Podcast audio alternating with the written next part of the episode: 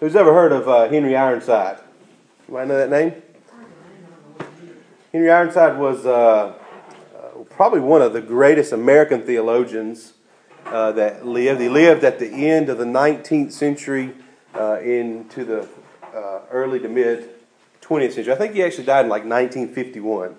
Uh, just a brilliant, brilliant man of God. Um, I actually, it's funny, I stumbled upon, I love old books. I mean, I love to just find old books, and I stumbled upon his commentary of Romans when we were on our mission trip down in Georgia. And you would have thought I found a million dollars. I came back in there and I was sure, look what I found. And everybody's like, it's just an old book, it's falling apart. But it was just, it's a gem. I mean, it is just a gem. He was just a great man of God and great wisdom. But he tells the story um, of uh, a bishop, which we know a bishop is, is like a pastor, um, who boarded a transatlantic um, ocean liner. He was going overseas. And uh, this was back, like I said, in the late 19th century. So when he went aboard, he found that he was going to be bunking with another passenger in, in one cabin. And, and so, uh, upon looking at the passenger, his, his cabin mate, he went back down to the front and asked if his valuables could be put in the safe um, there in the front. He said, I, I typically don't do this, but um, given the, the character that I'm staying with, I feel like it's wise for me to give you my valuables. I don't, I don't know if I trust uh, this guy. And the guy at the desk said, That's not a problem, sir. Um, your cabin mate did the exact same thing when he saw you. and uh, the reason I tell you that story is because it's a great illustration for kind of where we're headed here in Matthew chapter 7.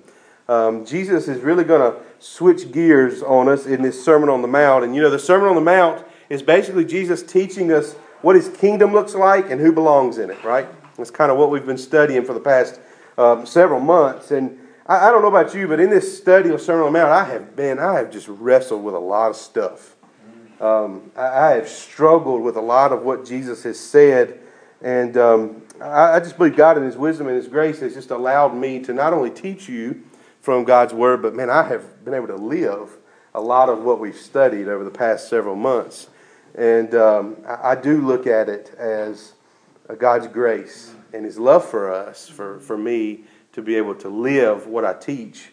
Um, we're learning a huge lesson in the Easter household right now about anxiety and worry. Mm-hmm. And uh, so, praise God, we just talked about it last few weeks, right? And uh, so we've been able to put that into practice. And, and, and, I'm just so grateful for His lessons and that He loves me enough not just to, to put his word in an academic sense, but man, it's, a, it's real life stuff. And I pray the same is, has taken place for you all. I pray that the Lord in his love will allow you to experience some of the things that we've talked about too, um, because that's how we, we grow. But, um, you know, through circumstances in life, that's where we're made to, to run into the only thing that we know is going to be there.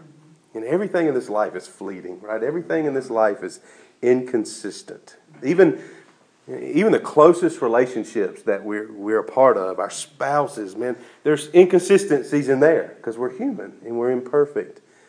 But you know, one thing that, that circumstances do for us is it, it helps us run to the one that's always going to be there, the one that, that's never going to leave us, that's never going to forsake us, right? You know, all this other stuff, even, even relationships, man, they won't last for eternity, the ones we have here on earth. They'll look different in heaven. But Jesus remains forever. And so he, just points us in that direction. And that's what this, this Sermon on the Mount has been about. Look, live as people of the kingdom, right? You are citizens, as Paul puts it, you are citizens of heaven, right? So tonight, as we get into chapter 7, uh, like I said, Jesus is going to kind of change gears. And, and, let me just kind of go ahead and just tell you tonight may be a little academic. There, there's not going to be a ton of application because we've got to set up what Jesus is talking about here as far as judgment goes in order for us to move into how we do it correctly. So we got to learn a whole lot in the next few weeks, okay, um, about judgment and all this stuff. I really wanted to try to get through verse 5. We're not.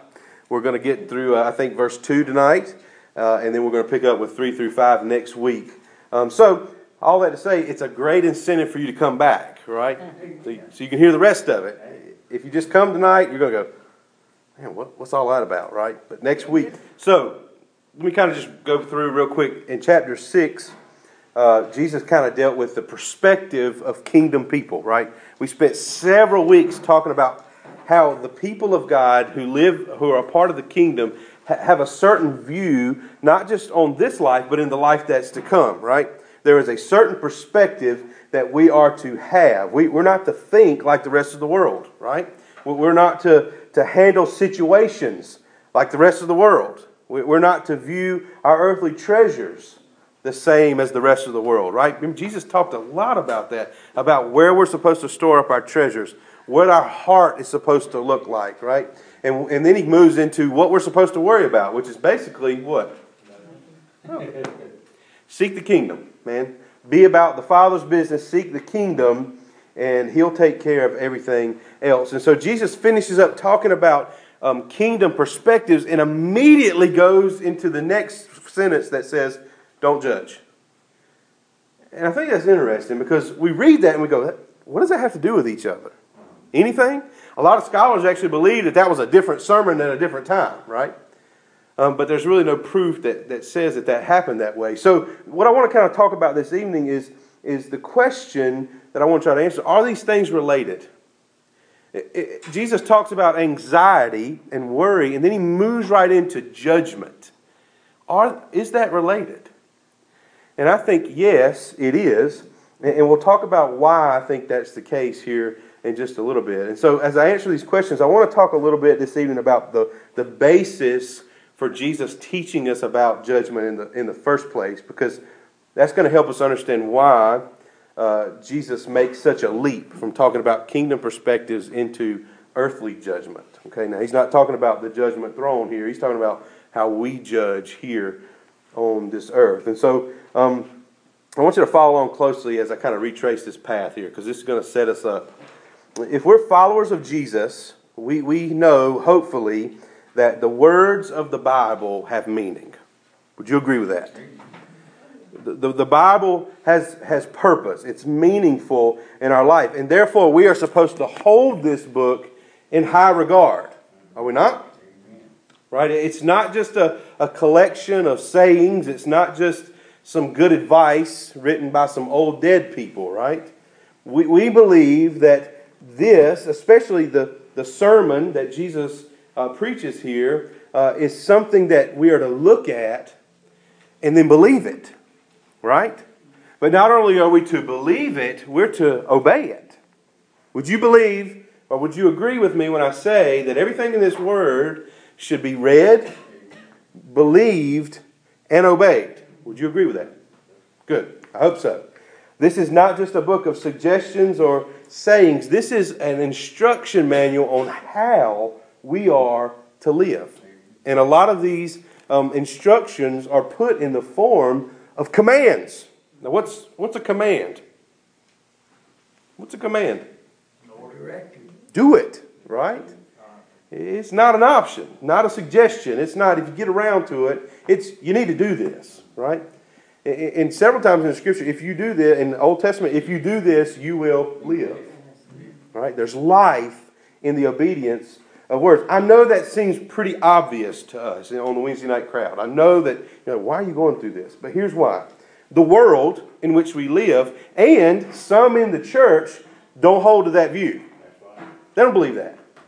They, they just believe, a lot of us, this is just a book, right? And, it's got some good things in it, some catchy sayings in it that, you know, I, can put on a t shirt or a coffee mug, you know, right, and, and feel spiritual, right? There, there's some things in here that, that, you know, when I'm feeling bad, I can read it and it'll pick me up, make me feel better. But they do not hold that this word is authoritative. They don't believe that it has authority or should have authority over our lives. And so, and again, I say this is kind of a growing issue uh, in the church today. The Bible's good, but it's not the authority on my life. Uh, Leonard Ravenhill uh, said this. He said, we've, we've adopted this convenient theory that the Bible is a book that must be explained. Whereas, first and foremost, it's a book to be believed, and after that, to be obeyed. You see, the most important thing about this book is that you read it, and you believe it, and then you do what it says. Right? Uh, the point I'm making here is that we read the Bible, we study the Bible, we preach the Bible, not just because it's something we're supposed to do, but because it is how we know this God in which we serve. We read the Bible, we study the Bible, we preach the Bible so that our lives will be in obedience to what God has called us to be. Now, why did I go through all that? Here's why. What Jesus is going to talk about tonight in chapter 7 is directed at those who read, obey, and believe the Bible. What he's going to talk about in this next section serves as a warning for the obedient. Not so much in their obedience. He's not warning them in their obedience or saying their obedience is wrong, but he's warning against what can happen in the hearts of those who are obedient. Let me, let me say this. You might want to write this down. As a human, as a Christian human, even the heart of the obedient is prone to wickedness and sin. Even the heart of the obedient is prone to wickedness and sin. Let me, can I get honest with you for a second? Um, when I read chapter 7 and was studying it for this message, I, I had a hard time with it. And here's why I'm a rule follower. Even though I don't always obey the rules, I, I think rules are good. I think we need rules. I, I believe in rules. I believe in what they accomplish, right? I understand the necessity of them. I, I place a lot of value on rules. I just always have. I think they're good. Um, but not only am I a believer in rules, I'm also a truther. You know what a truther is? Martin Luther said, peace if possible, truth at all costs. I, I agree with that statement. Here's why. I believe in truth. I believe in what truth brings about. I believe that Jesus Jesus was right when he said in John 8 32, You will know the truth, and the truth will set you free. I believe that only good can come from truth, right? I believe that truth is the foundation of our faith, it is the standard by which everything else in our lives is based upon. Um, I believe that anyone who is against truth is ultimately against God. 1 John 1 and 1 John 2 talks about that. I believe that if you don't love truth and you don't believe in truth, you're against God. And I find scripture in that. I also believe that God's word, what we just talked about, is truth. Right? John 17, 17 says that. Your word is truth. Right? I believe that, uh, therefore, when we choose to disobey the word of God, we choose to disobey God. Do you agree? Exactly. Okay? And so Jesus, when he shows us this in Matthew chapter 7. Here, here's what he does. Because I'm such a, a rule follower, and because I believe in the rules, and because I believe in truth so strong, I am in great danger of committing a terrible, terrible sin. And Jesus talks about that sin here in Matthew chapter 7. And here's the thing this is a tough subject.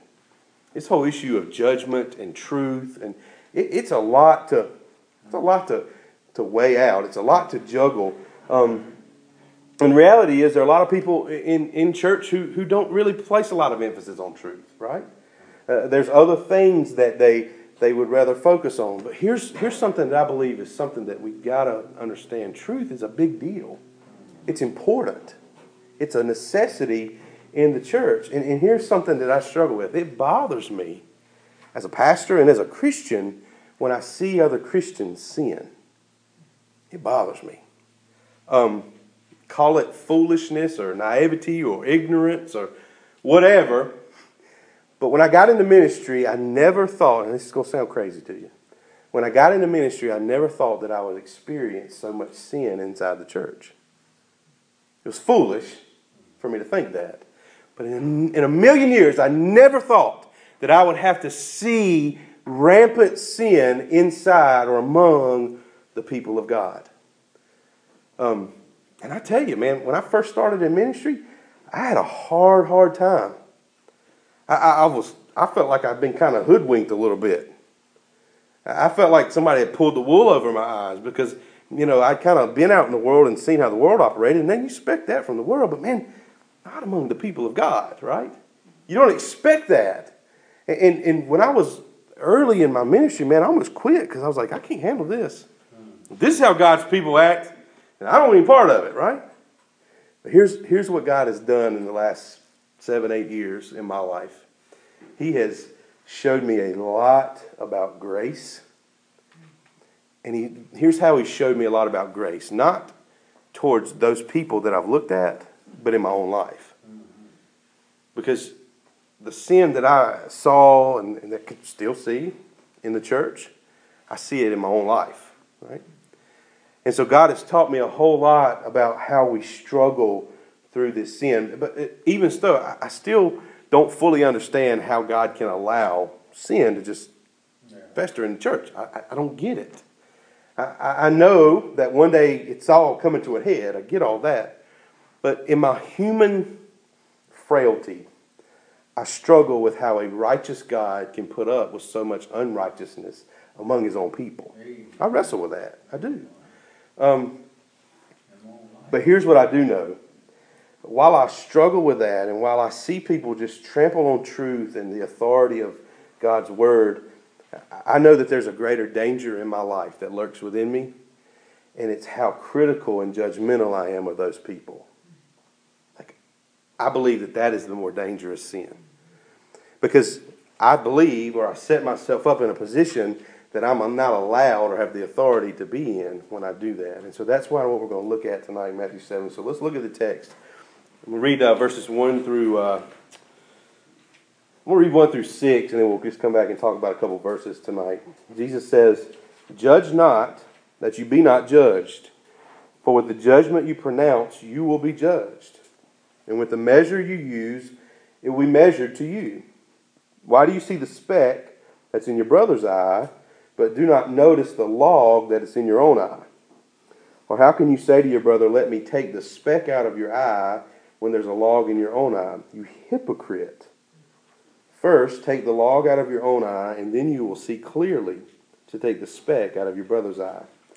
Do not give to dogs what is holy, and do not throw your pearls before pigs, lest they trample them underfoot and turn and attack you. So, it appears here that Jesus has kind of completely gone into another lane, right? He's talking about anxiety and how we're supposed to seek the kingdom and he'll take care of everything. And then all of a sudden he says, Don't judge.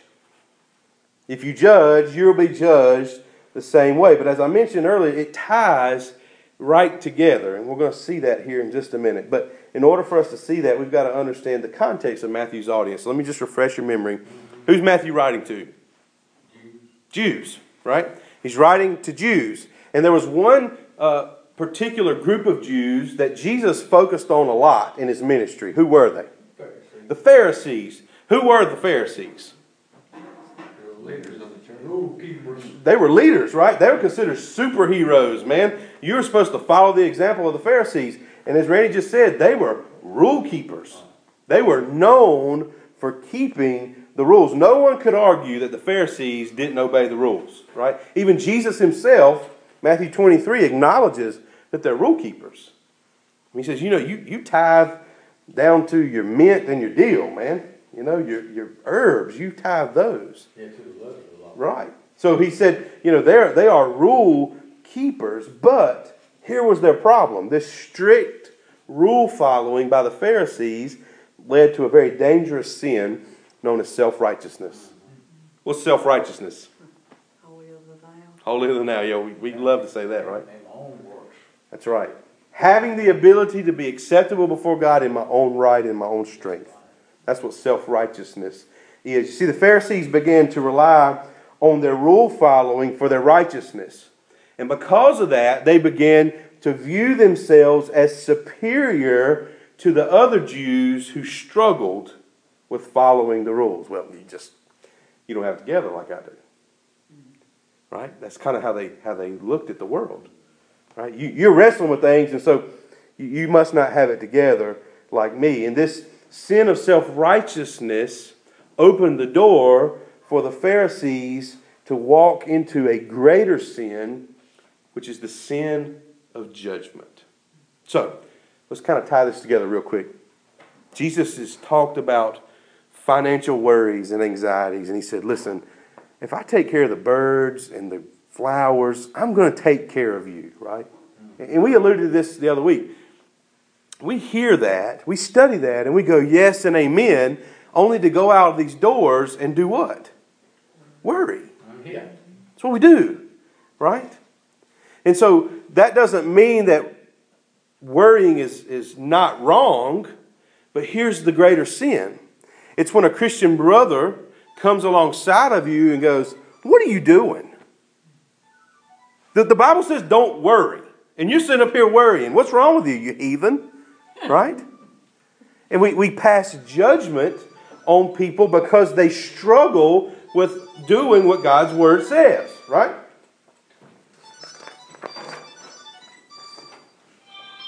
So, let's talk about this issue of judgment in itself here for a minute. This is uh, probably one of the most difficult issues of, of, the church for us to look at today. We, let's just be honest, we don't know what this text means. We, we land in one or two camps when we look at this text. And let me just go over those two camps. Uh, I've talked about them before in here with other issues. It's funny. Uh, they kind of are opposite on every issue. But, but here's the two camps that we tend to want to fall into when it comes to this issue of passing judgment. The first one is the extreme liberal camp, right? Um, liberals tend to be accepting of everyone, right? So, so liberals will hear uh, or will preach grace and love and mercy, right? Because those are things that help us to accept one another. And on the surface, that's not bad. It's not bad. Though I love to hear a good sermon about grace and mercy and love, right? I love to hear um, that God is a, a God who forgives and accepts us um, as we are. But here's the issue with, with having that kind of mindset. Um, in order to be accepting of everyone, there's no way that you can have an absolute standard of truth. You know why? Because eventually somebody's going to violate that standard of truth. And either you've got a choice to make, right? You've either got to stand on the truth or you've got to accept that person. And so, uh, someone who tends to be more liberal in their thinking bypass the truth in order to be accepting of the person, right? And so, what that leads to, because there's no basis of truth, then there's really no basis of righteousness. So whatever's right and good in my own eyes is right and good. Right? Who am I to tell you what's right and good? There's no standard. And so what that leads to uh, in the church, especially, is, is then an acceptance, but also an endorsement of open sin. Well, you know, personally, I don't know if I would do that in my life, but, you know, you do you. Right? We hear that. We see that in the church right now. We see this acceptance of open sin that the Bible clearly talks against. And on the grounds of accepting these people, we believe that in order to accept them, we've got to accept their sin. It's wrong. So, so a, a, legal, a liberal um, motto would be this God wants us to be happy and accept everybody, right? Um, whatever the cost. That's kind of how they live. The other end of the spectrum is, of course, I just said it, legalism, right? Um, which is just as bad. Um, um, it's extreme fundamentalism. It's this, um, this, these folks who hold to this fundamental truth, but they don't understand the source of that truth. Neither do they understand their ability uh, or where their ability to obey that truth comes from. So they're just so focused on truth that they forget that they are not the authors of that truth. Right? And so what happens because of that is they then pick apart and criticize everybody else based on their sin without an acknowledgement of their own sin. So here's the motto of a legalist. My grandma used to say this Faults in others I can see, praise the Lord, there's none in me. That's what a legalist says. You got to get cleaned up, brother. Right? You got a speck but they don't see the log, right? That is a legalist view. So, to better understand the two, here's what we can say. A liberal uh, is the absence of truth, A legalist is the absence of grace. That's what we see there. Okay? Um, both are incomplete and sinful if we base our judgment solely in those camps. So, so where do we land? Where should we land? Where does the Bible tell us we should land? The first thing we need to do is look at what Jesus says about judgment.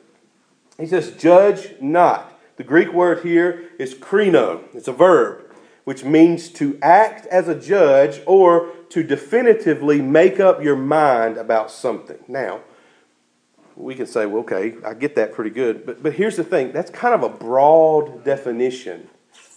And there's not all bad connotations in that definition. Basically, what Jesus is using here, this word is saying to reach a conclusion about someone or about something. Now, we have to do that every day, don't we? Don't we have to make decisions and reach conclusions about stuff every day? Right? Good or bad. Good or bad, right?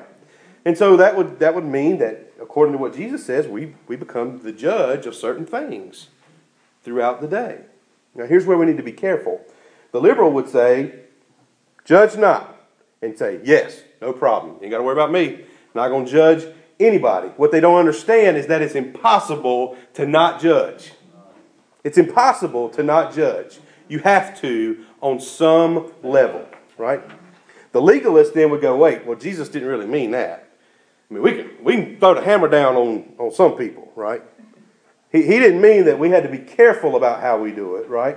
And so the question is what is the standard of judgment that Jesus is talking about here? What is the standard?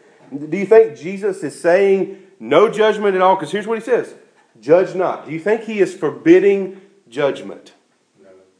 He's not. Again, we, we make judgments every day about certain things. If Jesus were forbidding all judgment, he would be contradicting himself. When you read down in verse 6, he calls people dogs and pigs. That's kind of a definitive statement, is it not? He's made a judgment about these people. In 715, he talks about false teachers and their fruit. Right? That's a judgmental thing to say. He has made a judgment based on those people. Not only that, John 7 24, here's what he says. He gives the command don't judge by appearances, but judge with right judgment. So not only is, do we see him making judgments, we see him telling us to judge. But do what? Judge with right judgment. So he not only gives us examples, he tells us, he commands us to judge rightly. The Apostle Paul followed suit. Galatians chapter 2, he specifically talks about an instance with Peter. Remember this? Peter's hanging out with the Gentiles, are having a good time until the Jews show up. Jews show up, and what does he do? He, he don't have any association with them anymore. He shuns the Gentiles to go sit with the Jews. And what does Paul do? I confronted him to his face and said, Man, you do, what you're doing is wrong, right?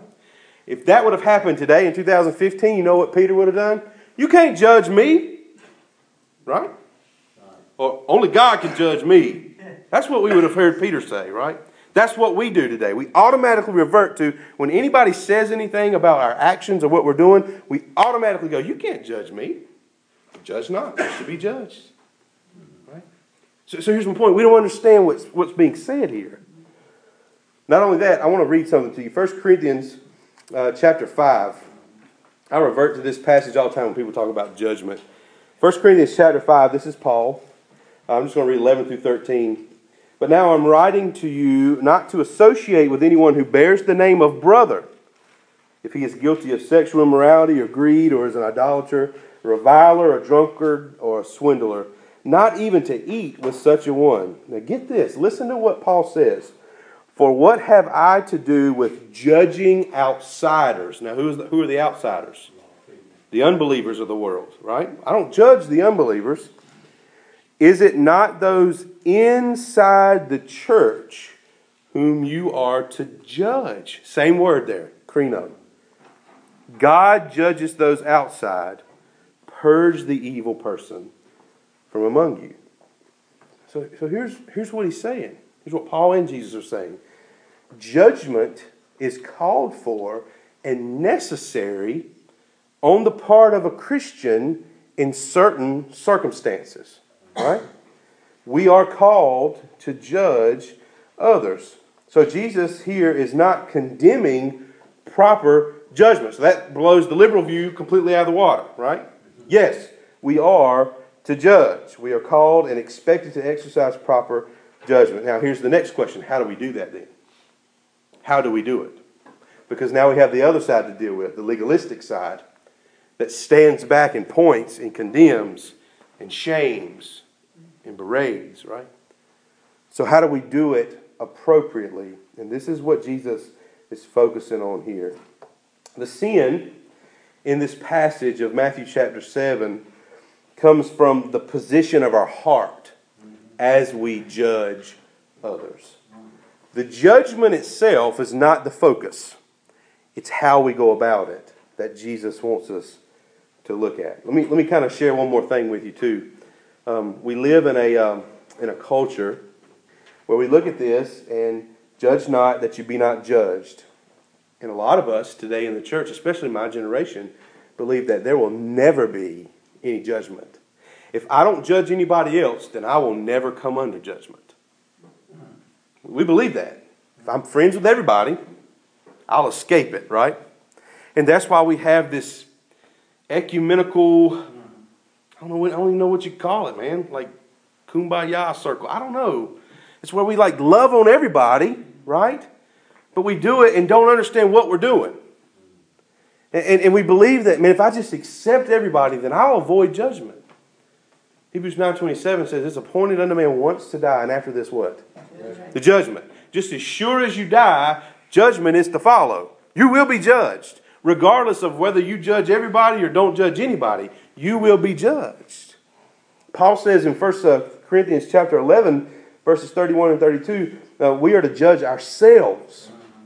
We're to judge ourselves and let ourselves be judged by the Lord in this life. Why? So that we may not face condemnation with the world. Here's, here's what that means. If we run around trying not to judge and not to be judged, eventually we're going to be judged and we're going to be condemned with the world. Why? Because we don't stand for anything. There's no standard of truth that we lean upon. And so Paul says, be very careful. Examine your own heart. Judge your own heart. And let the Lord judge your heart on this side.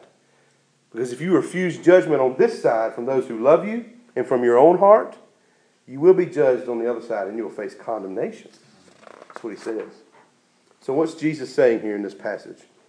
We have to go back to the Greek word, krino. The implication of this word means to set oneself up to judge as God judges.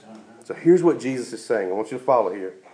Um, the issue is not so much judgment, but Jesus is warning against the blasphemy of trying to be God to another human.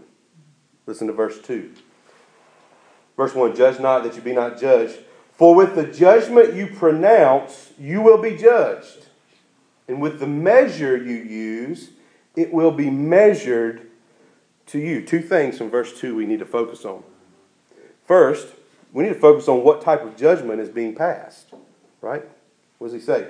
For with the judgment you pronounce, that same thing will be pronounced onto you. So, what type of judgment? And the second one, how much of it? How much judgment are we passing? Self righteous people, um, which is who Jesus is talking about here, always tend to judge others with stricter judgment than they place on themselves. Would you not agree? Self righteous people always expect more from other people than they do of themselves. Remember the whole thing we've talked about? Someone kills your kid and you stand before the judge. You want justice for that murderer, right? Until your kid is the one who's committed the murder. Then you want mercy, you know? That's the way our minds think, right? And our inclinations are automatically to judge others stricter than we judge ourselves, right? We give ourselves a break. Even those who don't exercise grace in anyone else's life will exercise grace in their own life, right? And so when we judge others in this incorrect manner that Jesus is talking about here, we judge them based on the standard of perfection. All right, and I'm going to explain this. But not only do we judge them on the standard of perfection, but we judge them on a complete standard of perfection. In other words, we expect other people to be perfect in all things all the time. Let me ask you this: Do you have that mindset of other people?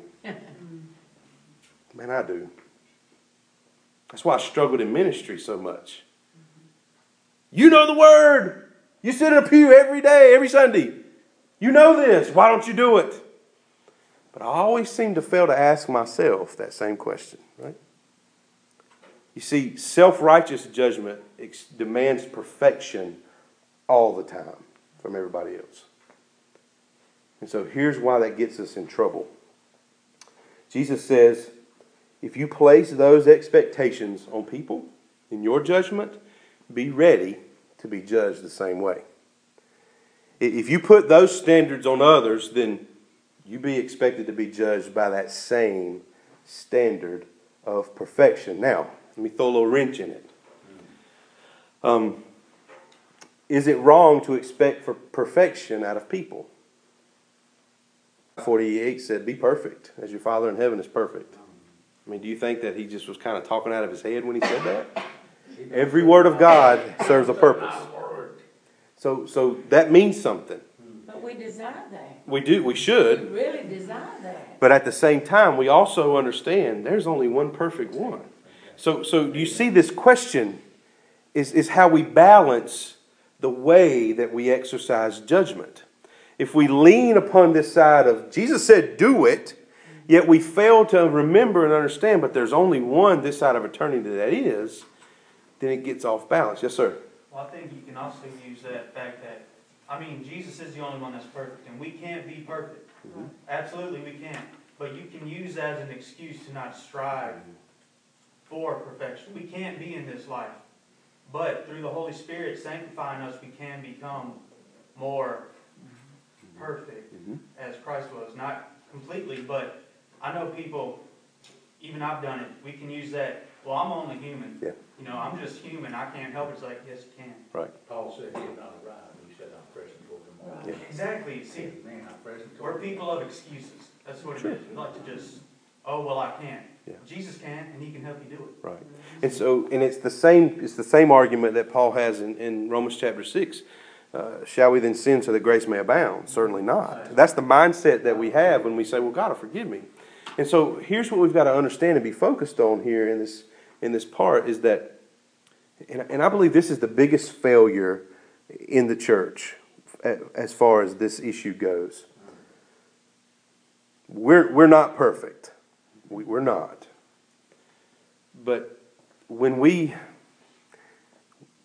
when we fall prey to that, we're in trouble.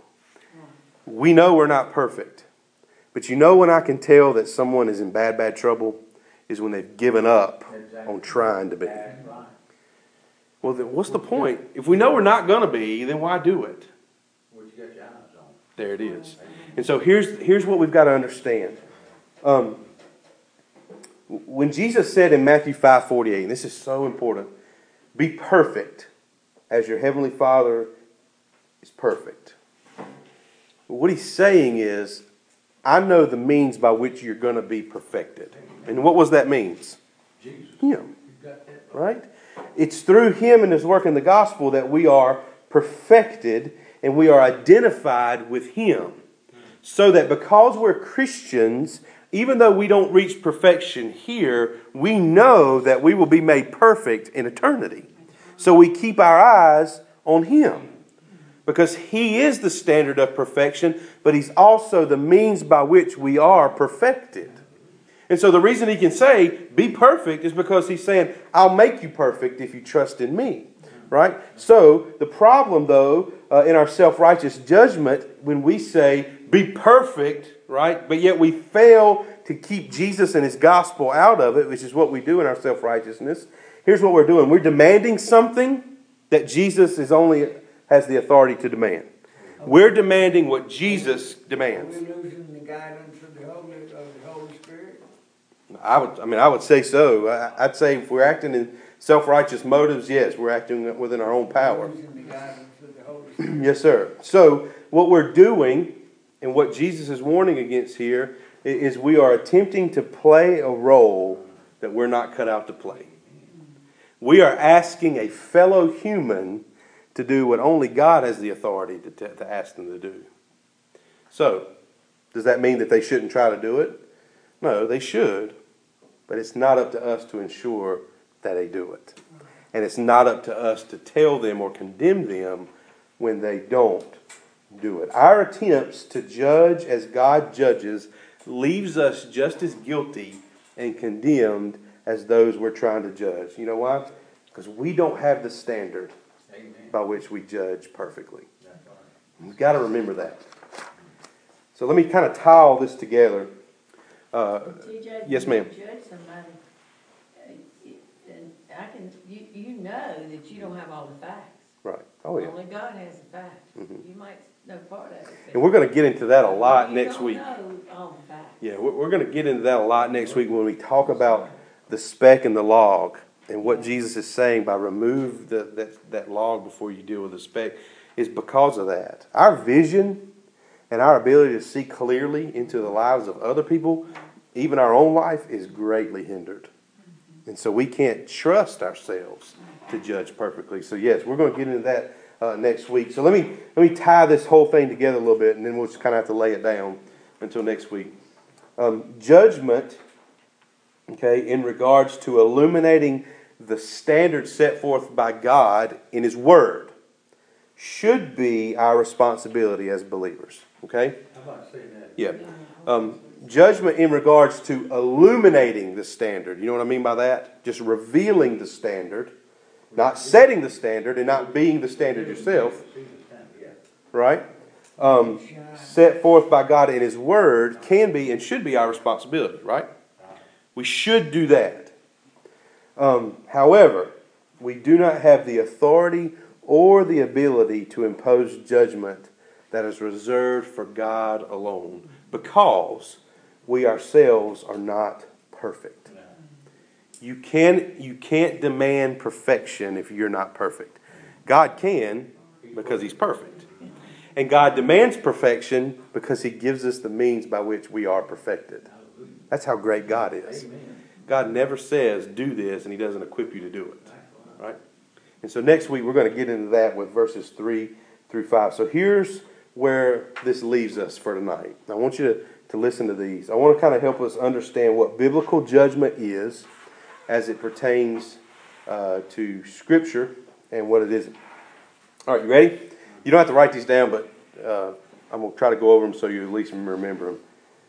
Biblical judgment is the observation and vocalization of sin in the life of another believer based solely on God's word, not your opinion. So, so, so yeah, biblical judgment is when I look into the life of another believer and see sin. It is the observation of sin, but it is also the vocalization of their sin. Hey, brother, you're sinning, right? When here's how I know you're sinning based on the authority of God's word, not my opinion. I don't like your hair. It's not in here, right? You're cheating on your wife. That's in here. See what I'm saying? So, biblical judgment is when I observe it and vocalize it solely on the grounds and standard and the authority of the scriptures, not my own opinion. Okay? Biblical judgment is also confrontational, but it is not condemning. Amen. Biblical judgment is confrontational, Okay. was different confrontation. absolutely, but it's not condemning. And again, next week we're going to get into that a lot. Just because someone brings up something in your life doesn't mean they're judging you. Okay? That is a tired, tired excuse for Christians.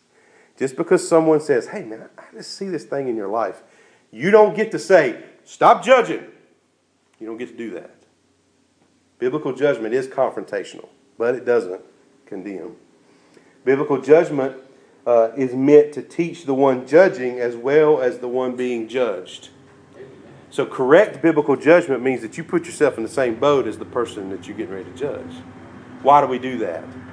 Because that helps us exercise grace much more than judgmentalism, right? It also doesn't mean that because we sympathize with them that we keep our mouth shut either. Right? Biblical judgment says, well, man, I'm, I'm one or two decisions from being exactly where they are, but I love them enough to help them get out of where they are. Right? Biblical judgment is not an opportunity for us to assert, usurp God's place and role in the life of someone else. Here's what that means I don't have the right to go try to be God to somebody else because I didn't create them. Right? So, so because I didn't create them, they don't belong to me, so therefore I can't always necessarily tell them what's wrong and right. I can, as a loving brother, help them by seeing their sin. Does that make sense? Okay.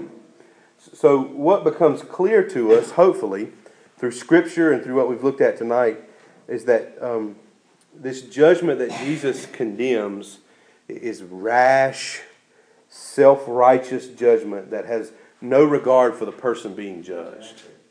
If you don't care about anything but that person's sin, don't, don't tell them about it. Because your motive is wrong. You want to just point out their flaws. But if you love the person, you will tell them what's wrong.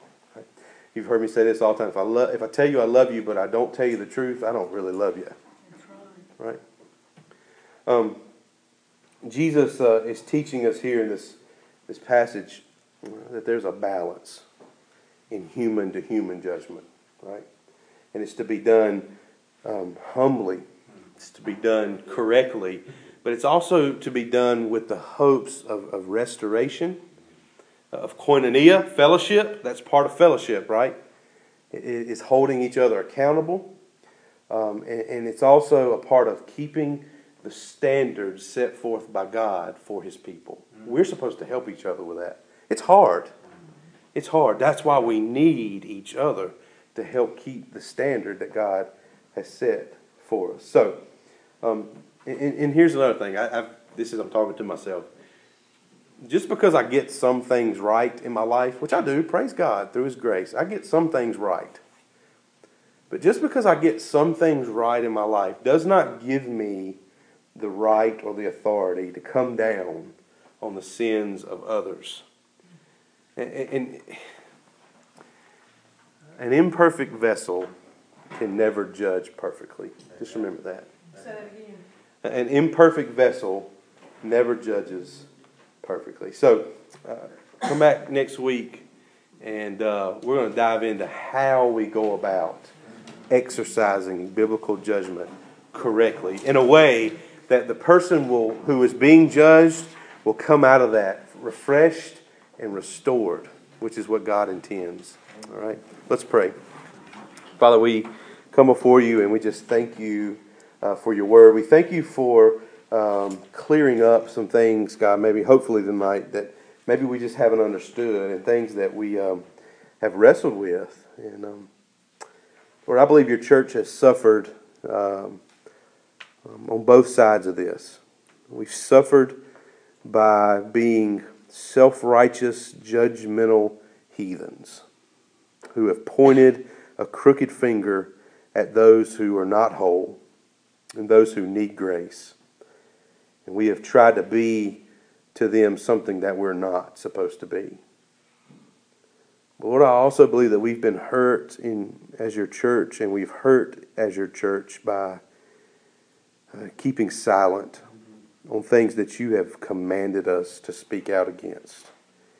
And it's all because we have lost the standard of truth, uh, Lord, that you have given us in your Son Jesus.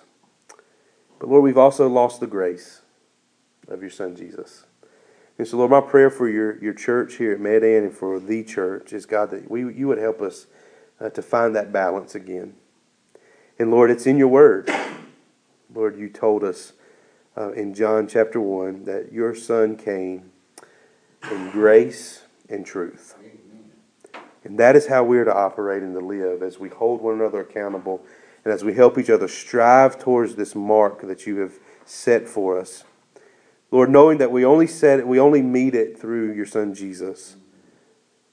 But God, we are to strive daily, keeping our eyes on Him. And so, Lord, we just ask that you would just keep this at the forefront of our minds and our hearts. And God, just uh, show us how to do it correctly. Lord, you've given us the example in your word. Uh, Lord, I just pray that we would see fit to, um, to carry it out and that you'd be glorified. Lord, that lives would be changed and restored. Uh, Lord, that uh, your church would be strengthened as we operate in this manner. And we pray these things in the precious and holy name of your Son, Jesus. Amen.